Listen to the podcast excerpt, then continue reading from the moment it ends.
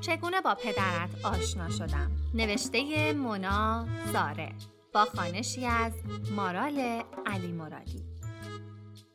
قسمت سی و چهارم. نامه شماره سی و چهار.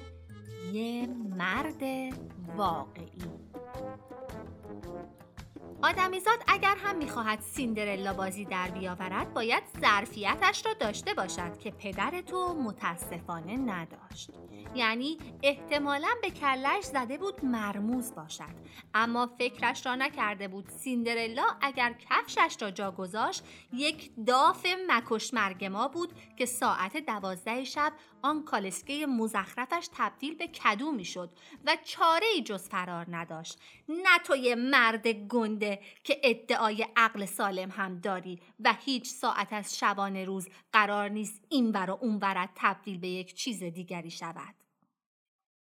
به هر حال پدرت انگار مال دنیا برایش ارزش بیشتری داشت تا عشق و روی در خانهمان کاغذی چسبانده بود که نوشته بود حداقل تیکه کتم و پس بده. کاغذ را از روی در کندم و یادم افتاد تکه کتی که از یک مرد دستم مانده بود در خانه ایمان به جای دستگیره کتری استفاده می شود و مامان دور تا دورش را تور صورتی دوخته است. اطراف خانه را نگاه کردم و جز آقای اکبری که همیشه با هیکل لختش تا کمر بیرون از پنجره بود و تحصیگارهایش را روی کله ملت میانداخت کسی توی کوچه نبود. هرچند از شانس من بعید نبود که همین آقای اکبری برایم اتوار بریزد و شکم لخت چند کیلویش را وقتی از پنجره آویزان می کند تصور کند جذابیت های بسری دنیا را روی سرم خراب کرده و دلم را برده است. کاغذ را مچاله کردم و انداختم توی پیاده رو که کسی کوبان به پشت کمرم و گفت بالتو بگیرم؟ قبل از اینکه بخواهم نگاهش کنم حد زدم یکی از اینهایی که دستمال دور سرشان بستند و زیر چانهشان بز کوهی کشیدند پشت سرم ایستاده که خب مثل همیشه غلط حد زده بودم. زن بلندقدی پشت سرم ایستاده بود که اگر می‌خواستی سر تا پایش را دید بزنی یک ربی وقتت را می‌گرفت تا از سرش به تهش برسی. عینک دودیش را روی فکل طلایی رنگش بالا داد و روسریش را انداخت پشت گوشش و گفت هنوز نتونستی شوهر پیدا کنی؟ آب گلویم را قورت دادم و گفتم شما مادرشی؟ آدامسش را زیر دندانش ترکاند و گفت نجیگر مادر کی؟ سرنوشت دست منه از اینکه سرنوشتم دست یک زن دومتری 80 کیلویی با یک فکل کل قندی افتاده بود اولش دهانم کج شد و وا رفتم که چشمم به آقای اکبری افتاد که سهمیه اخوتوف بعد از ظهرش را نصار کوچه کرد و در پنجره را کوباند.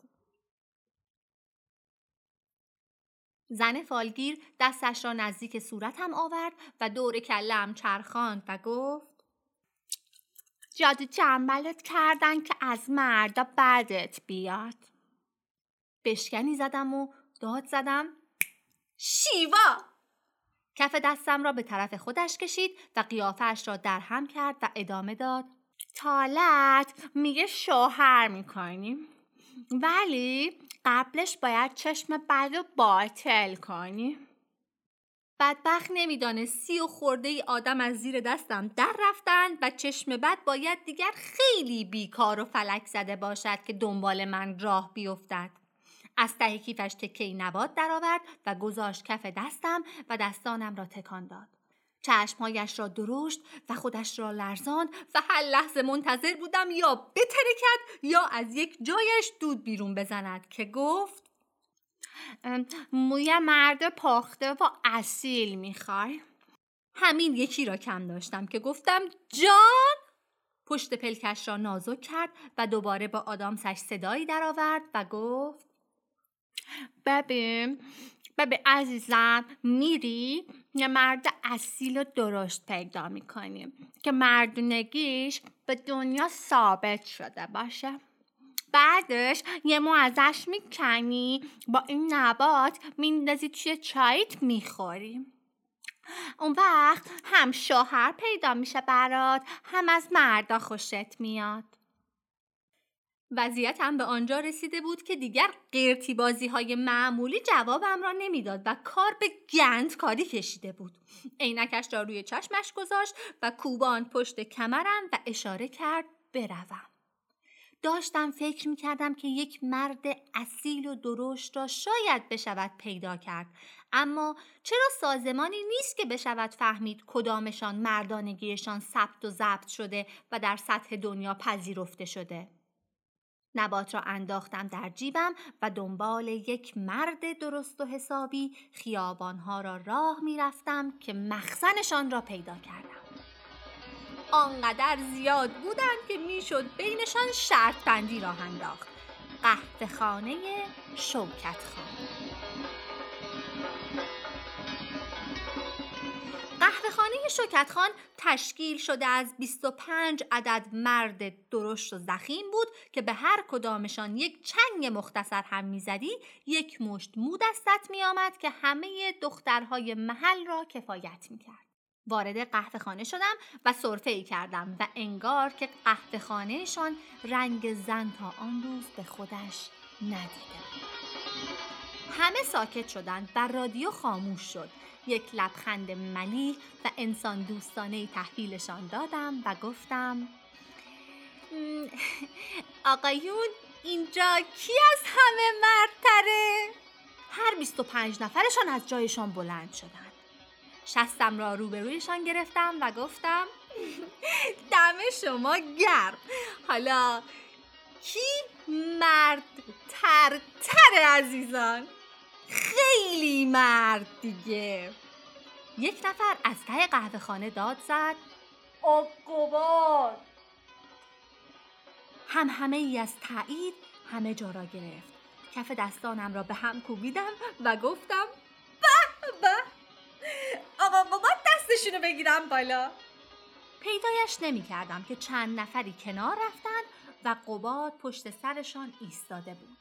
پسری با قد نسبتا کوتاه و گردن باریک که وقتی پشت میز می نشست فقط کلهش از میز بیرون زده بود.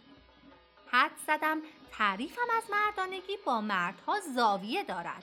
وگرنه به هر آدم سالم عقلی قباد را نشان می‌دادی فوق فوقش پسرک جوان خوش آتی صدایش می‌کردند. نه مرد.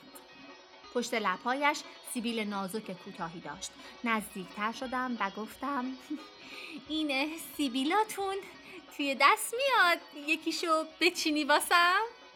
قبقبش را باد کرد و نگاهم کرد. ترسیدم هر لحظه بکوبت زیر گوشم که ادامه دادم چیز واسه مریض می‌خوام. نفسش را از دماغش بیرون داد و یک تار کوتاه سیبیلش را گرفت تا بیرون بکشد. سیبیلش بین ناخونهای کوتاهش لیز می‌خورد که گفت چین داری؟ آب دهانم را قورت دادم تا از فضای چندش حاکم بالا نیاورم و با ابروهایم اشاره دادم ندارم. که بالاخره یکیشان را کند و گذاشت کف دستم. گوشه قهوه خانه کنار قباد نشستم و نبات را از جیبم درآوردم و انداختم توی چایم سیبیل را یک دور در چای چرخاندم و چندتایی از این سیبیل کلوف ها اق زدند و قهوه خانه را ترک کردند. چایی را یک ضرب خوردم و هنوز تمام نشده بود که همه چیز دور سرم چرخید و وقتی چشمانم را باز کردم عجیب ترین فکر ممکن به ذهنم رسید ادامه دارد فعلا مادرت.